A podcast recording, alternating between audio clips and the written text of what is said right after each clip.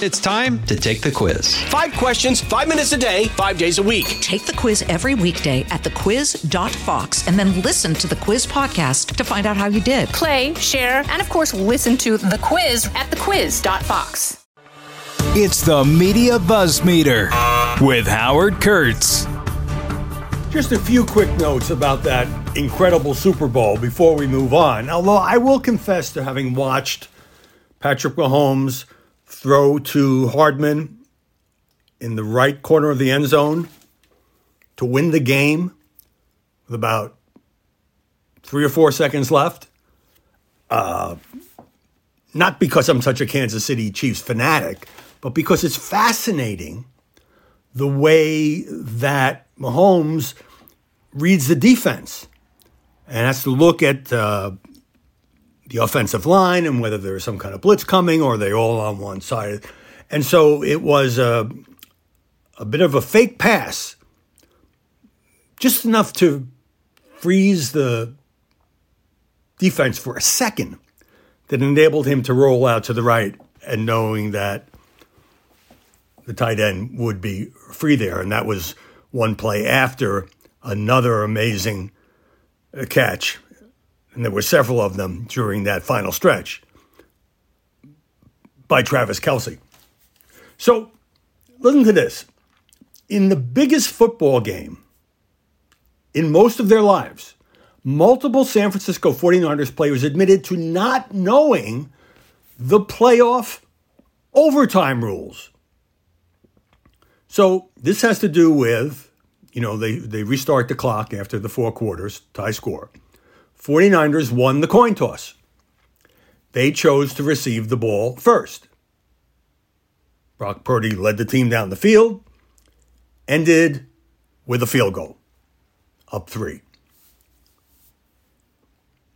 On the following drive, with unbelievable pressure on him, Mahomes threw a touchdown pass to Mecole Hardman to win the game. So According to the playoff overtime rules, if a team scores a touchdown on the first possession, the other team is given a chance to respond with a touchdown of their own, or could be field goal if the first one was a field goal.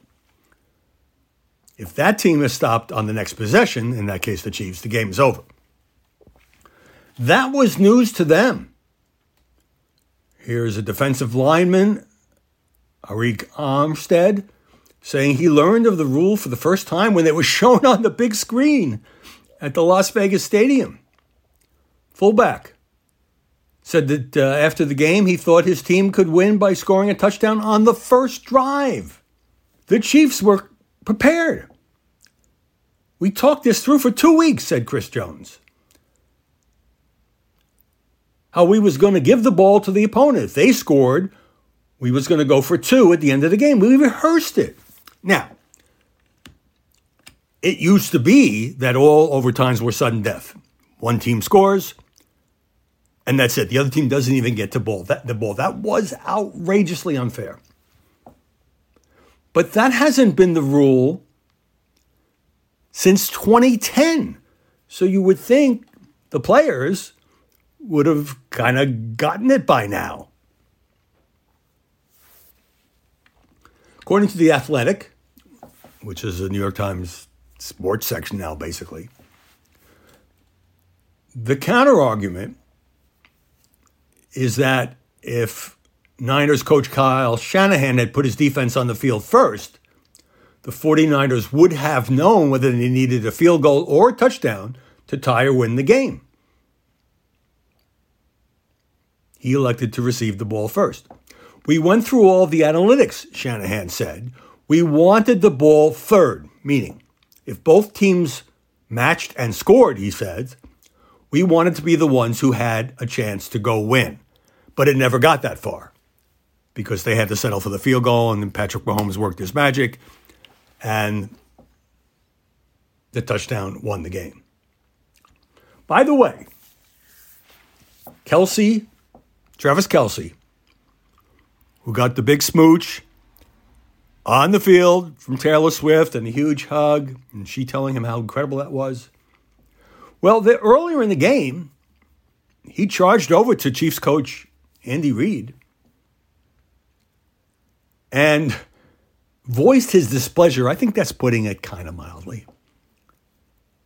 For the substitution and play selection. So afterwards, Kelce said, Look, I was just telling him how much I love him. Uh, yeah. Um, later, he hugged him and apologized for his outburst. But Reid patted Kelce on the back and said, after the game, he said, Put me in, just put me in and I'll score. He said this after the game, but obviously this was still during the game.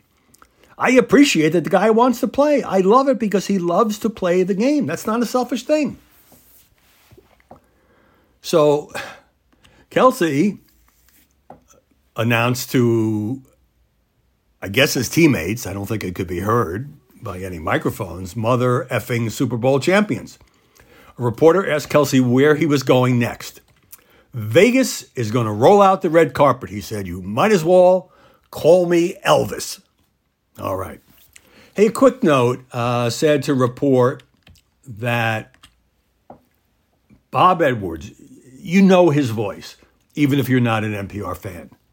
Bob Edward, who was chosen back in 1979 to host the show Morning Editions, described for his unflappable demeanor and a basso profundo. Let me redo that basso profundo voice, made huskier by a pack a day smoking habit. Oh, that was the secret. Uh, we just learned that he has died at the age of 76. And he was a huge success at that show. But in 2004, I didn't realize it was that long ago because I've interviewed Bob Edwards. NPR's decision to pull him from the show touched off an avalanche of complaints from his fans, even including statements on the Senate floor. But NPR stuck with that decision. Story number one Donald Trump had until, I guess, 5 p.m. Eastern yesterday to file his appeal with the Supreme Court. This is the appeal, and he did with a few minutes to spare. This is the appeal of the three judge appellate panel, one Republican appointee, two Democratic ones, saying that he does not, as a former president, have immunity. So, probably the most fascinating thing I can tell you is that in this appeal, the very first quote at the top, it's not from some esteemed legal scholar, scholar it's Yogi Berra and his famous "It ain't over till it's over." So, the January 6th trial is right now kind of in limbo. And it could resume unless the justices issue a stay while they hear this appeal. And the Supreme Court will now have to decide how fast this federal trial can proceed on charges that he tried to subvert the 2020 election. Now, unless the justices move quickly, that trial could be A, pushed into the heart of the 24 campaign, or, or B, even past the election, which also could be the end of that prosecution. So, you've heard some of these arguments from the former president before.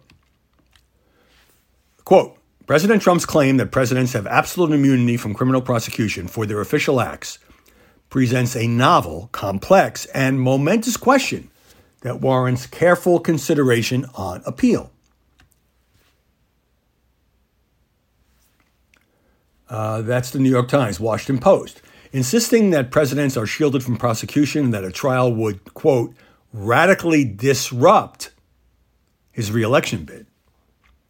Trump's lawyers warn that if a president can be prosecuted for actions taken in office, quote, such prosecutions will recur and become increasingly common, ushering in destructive cycles of recrimination. Without immunity from criminal prosecution, the presidency as we know it will cease to exist. So, all of the legal commentators who were you know, in the process of you know reading this at the same time that they were reporting seem to think the justices will move quickly. Now they can do a couple things. They can just take the case and perhaps understanding this sensitivity of the impact on the January 6th case, render a decision within another week or so, and they'll give prosecutor Jack Smith a chance to respond, and then Trump a chance to respond to that.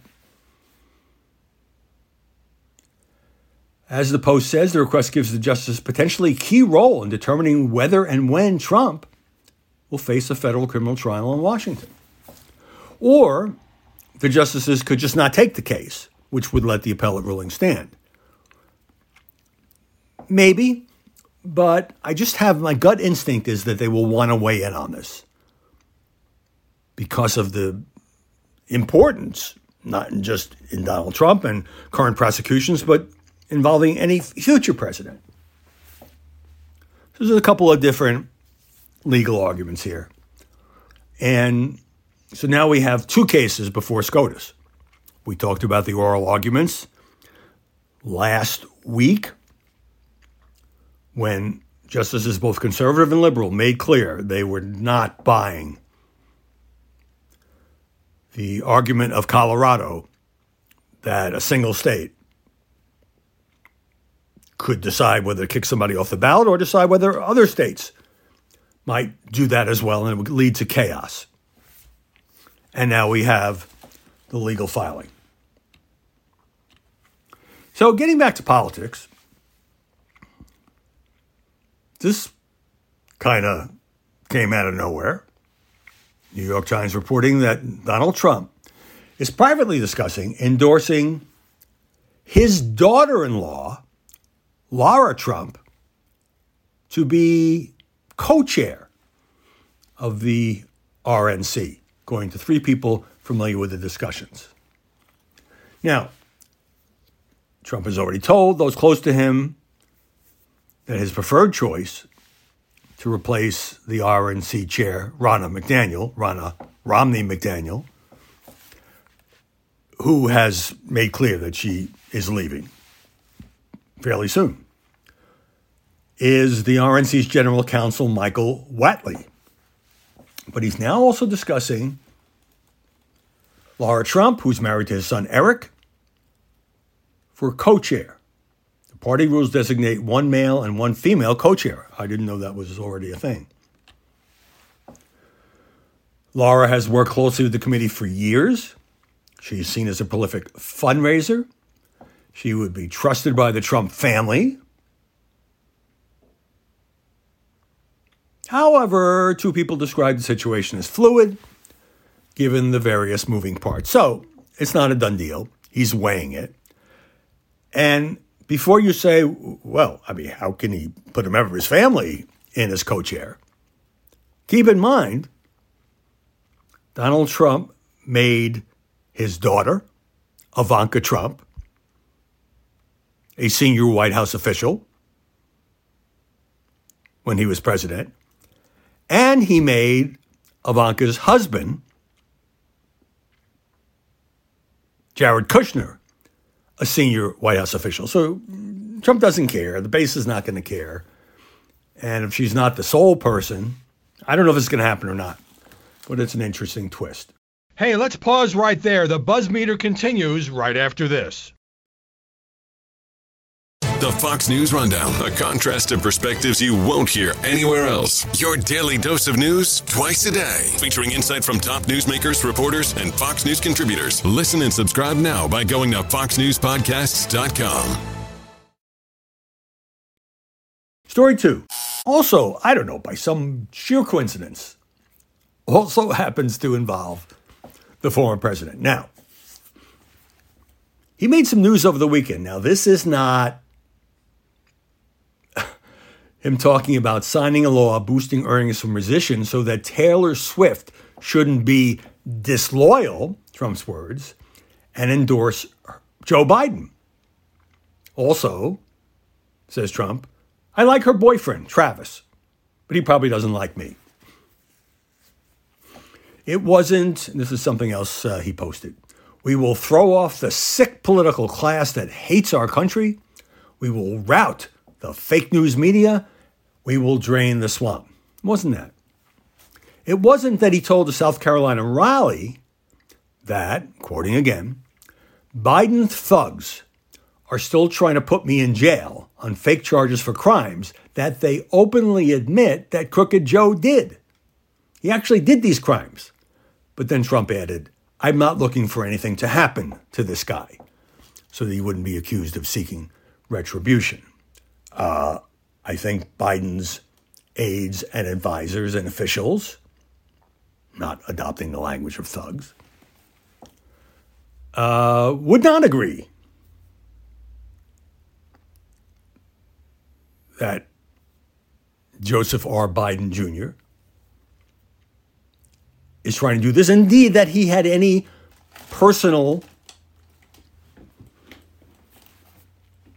involvement rather than leaving it to Merrick Garland, who, as I noted on yesterday's podcast, the president himself and some of his top aides are really ticked off at Merrick Garland and think he should have edited Robert Hur's report, all those shots about his memory. And at the risk of repeating myself, that would have been the worst thing that Merrick Garland could have done. That would have become the story, would leak within nanoseconds. And that's worse than not doing anything. No, it's about NATO.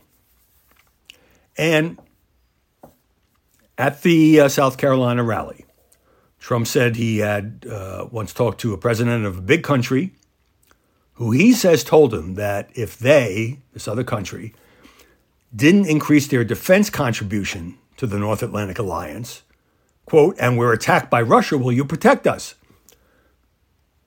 And Trump described his response this way You didn't pay. You're delinquent. No, I would not protect you. In fact, I would encourage them, that's Russia, to do whatever the hell they want. Now, needless to say, there is a bit of a global uproar over the idea that Vladimir Putin could do whatever the hell they want. Foreign policy officials in Europe, much of the mainstream media here at home. One potential impact would be on Ukraine because with Trump having declined to endorse more U.S. military aid to the Ukrainians, who are in not great shape right now, that would allow Russia to either keep the territory it's already captured in the eastern part of the country or just roll in and, and take control of this sovereign nation. And what's also fascinating here is that many of the biggest hawks in the Republican Party in the past, many of the biggest supporters of NATO are saying, yeah, you know, I don't have any problem with Trump said. Yeah, it's fine. This is Donald Trump's party. So here's a piece in the Washington Post about, well, starts off with the history of Trump and NATO, because he did, as president, have some success in prodding the NATO countries to increase their contributions to the alliance. They're supposed to pay 2% of their GDP to the NATO alliance.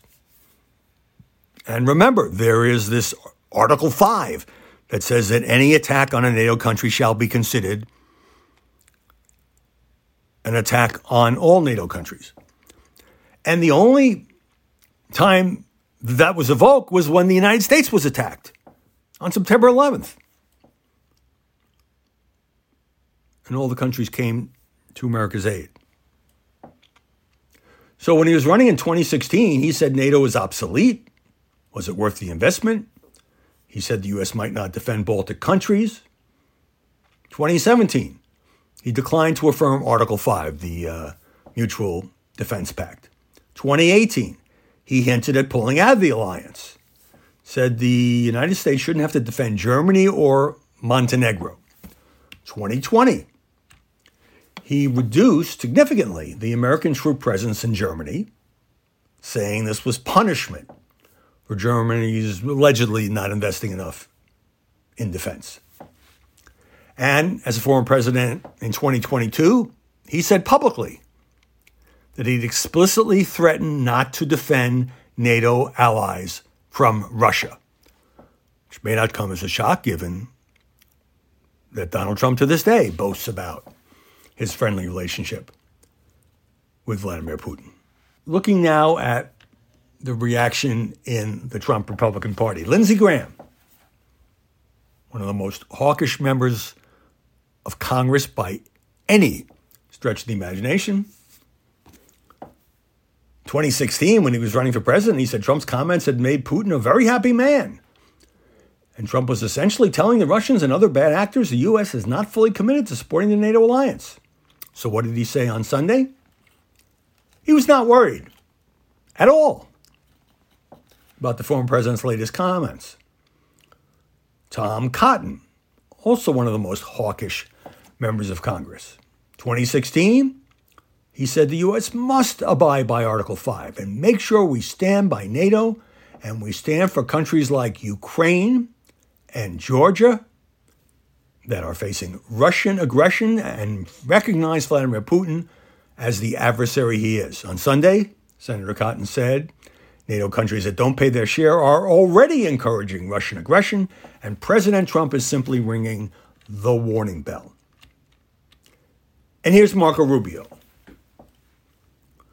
2018, during the Trump administration, uh, it was okay to call for other countries to pay, but that Trump went too far by, quote, questioning the value of the alliance and tweeted, the end of NATO would be a dream come true for Putin. What did Senator Rubio have to say on Sunday? He has zero concerns about Trump's latest comments and ventured that he didn't mean them. We've already been through this, Rubio said. You think people would have figured it out by now. So he didn't mean them? I mean, one thing you learn about Donald Trump is he means what he says. He doesn't always he isn't always able to accomplish the goals he lays out, but oh, here's uh, Republican Senator Roger Marshall saying that people should take everything that he says seriously, but not literally. Isn't that just another form of he didn't mean it? Here's the kicker Marco Rubio and Lindsey Graham were part of a years long effort to pass a bill which they just succeeded in getting through the Senate two months ago to prevent a president from unilaterally withdrawing from NATO. Now, former or future president could they have had in mind? They passed this law saying you can't do it. President doesn't have the power to do it. And then they don't have any problem with what Trump is saying. I mean, look, I get it. Donald Trump uses this as a negotiating tactic. Donald Trump likes to put pressure. He has felt for decades that the U.S. is carrying NATO. And whether you agree with that or you don't agree with that, I mean, I'm sort of in the camp that the alliance that was put together in the wake of World War II has worked pretty well in the, what, 80 years since then? Um, but I also understand how Trump, Donald Trump does these things. Now, just because he didn't do it in his first term doesn't mean that he wouldn't necessarily do it in his second term. Because as a president, relatively inexperienced in foreign policy when he shocked everybody by winning in, winning in 2016. Donald Trump tended to rely on the advice of the generals, people like Jim Mattis, people like John Kelly. And I think they talked him out of it, if indeed he was serious. But in a second term, it's foreign presidents made it very clear he's going to be surrounded by loyalists who would not be attempting to talk him out of it if this is what he wanted to do. If he is just trying to apply pressure on the NATO countries, well, that's a different story. Some European policymakers saying that Trump's rhetoric was a security threat to the continent. Senior German lawmaker who had worked for Angela Merkel said Europe needed to get ready to stand on its own. Of course, they're gaming it out when your biggest ally on the planet has the leading candidate, not just for the Republican nomination, but for president, at least as a snapshot right now, saying these things. You know, if you're a NATO country in Europe, you better have a, a plan B. And as I mentioned, senior advisor Jason Miller saying Joe Biden went back to letting these other NATO countries take advantage of the American taxpayer. When you don't pay your defense spending, you can't be surprised that you get more war. Now, New York Times has a little anecdote that when Trump took office, his staff explained how NATO's uh, mutual defense obligations worked. You mean if Russia attacked Lithuania, we would go to war to Russia? With Russia? That's crazy, Trump said. And then it slides into uh, what he's had to say at that rally and the reaction. And certainly almost all of the media are now wringing their hands about it. Here's Christiane Amanpour of CNN. I mean, it literally is insane. In one sentence, President Trump turned the entire post war, you know, transatlantic security doctrine on its head. He actually, after that, whatever you want to call it, propaganda coup for Putin, said he was going to go for full defeat or only negotiate on his terms over Ukraine. Meanwhile, Mitch McConnell rebuking Republicans who are opposed to aiding Ukraine. There was a rare Sunday vote on advancing the bill for Ukraine, Israel, Taiwan. But we'll see how that works, and I don't know that the House GOP would go along with it. Hey, let's pause right there. The buzz meter continues right after this. Story three President Biden, according to NBC News, called Israeli Prime Minister Bibi Netanyahu an asshole on at least three occasions in private conversations. Look, I have no doubt that Biden is frustrated with Bibi, refusing to ease off on the military campaign in southern Gaza, where they did just rescue two of the hostages, but where there are a million Palestinian refugees because this was sort of the last safe zone. Sources close to the president describe Biden giving Netanyahu, uh, blasting him, that is, for giving him hell, referring to him as this guy. Here's the question I have to ask Do Biden's advisors think that by continuing to leak this, you know, he called Trump a sick F, he called Bibi, what was the exact quote? oh, an a hole. Okay. That they're making him look like a tougher guy? Kamala Harris speaking to the Wall Street Journal for a profile piece yesterday and she says she's ready to be president. And they are really putting her out there in a way that was not happening even six months ago. More TV interviews on big shows, and now the Wall Street Journal. The reporter asked Do voters' concerns about Biden's age mean that she must convince them that she's ready to serve. I am ready to serve. There's no question about that, Harris said. Everyone who sees her on the job, quote, walks away fully aware of my capacity to lead. Allies of Harris say she was poorly utilized by the White House early in her tenure, is now positioned to show her value to the presidential ticket, especially on abortion rights, according to this Wall Street Journal story.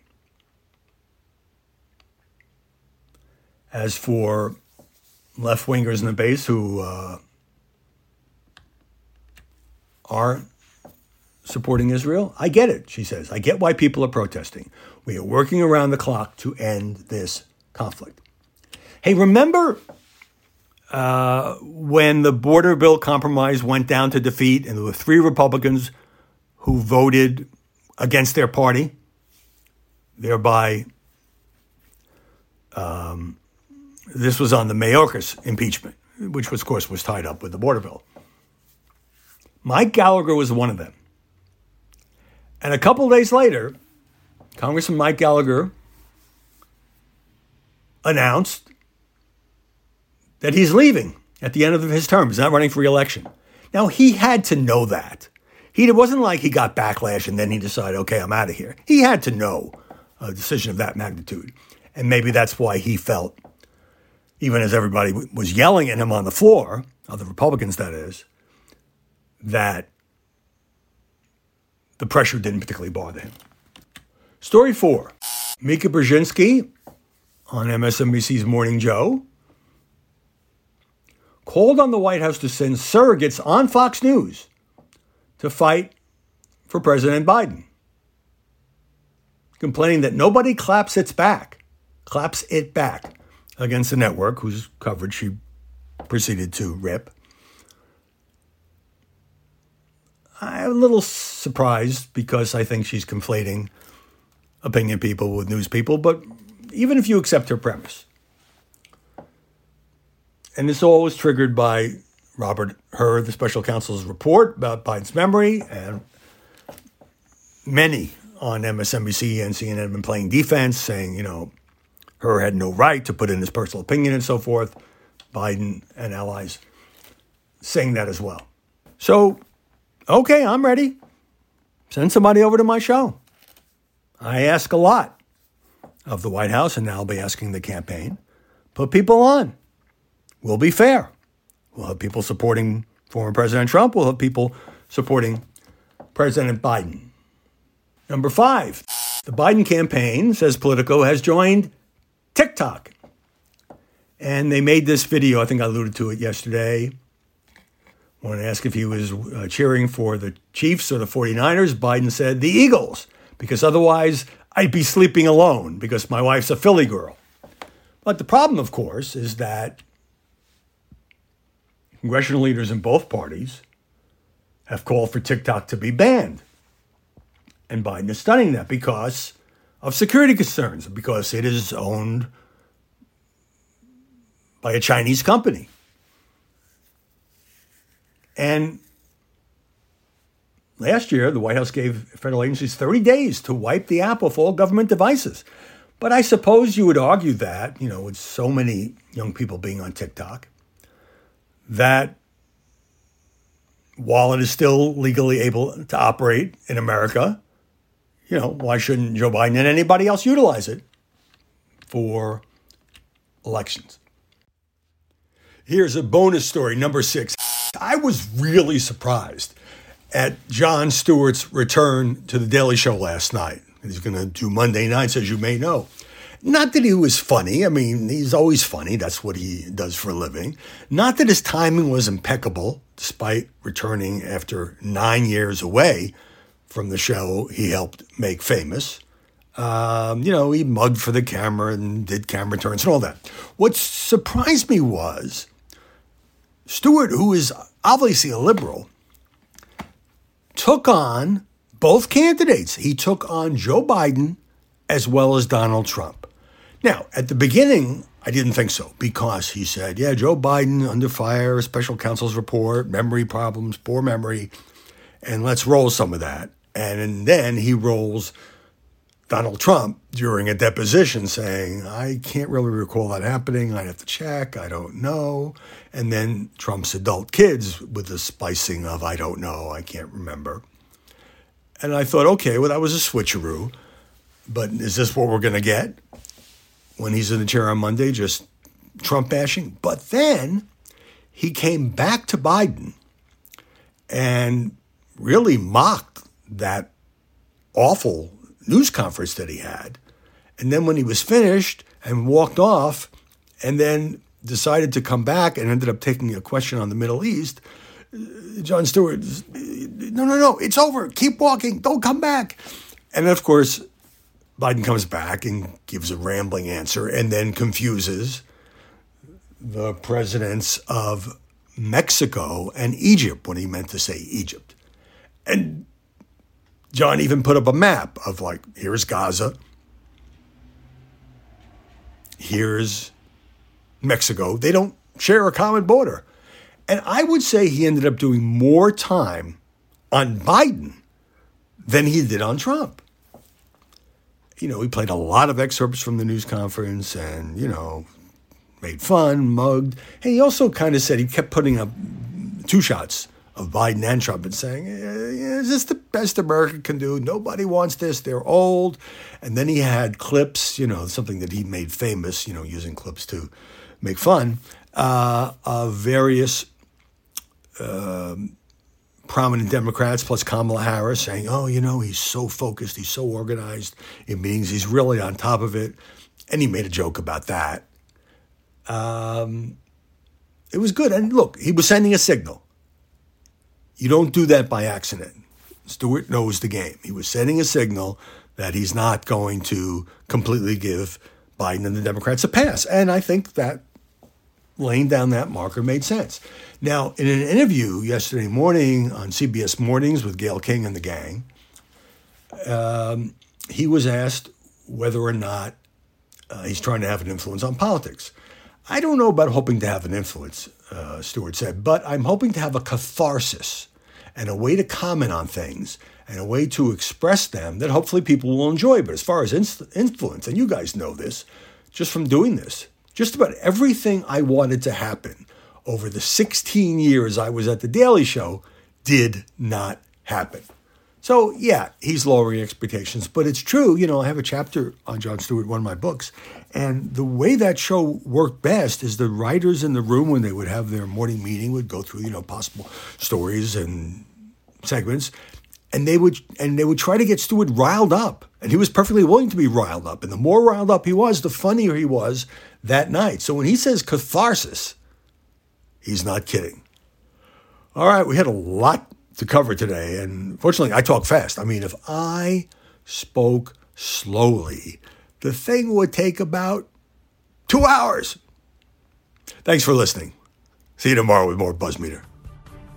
Listen ad free on Fox News Podcasts and via Apple Podcasts, and Prime members can listen to this show ad free on Amazon Music. The Will Cain Show is now dropping five episodes a week. Join Fox and Friends weekend host Will Cain as he tackles the latest headlines from his unique perspective, along with thought provoking interviews with leading figures and live calls from viewers and listeners. Listen wherever you download your favorite podcasts.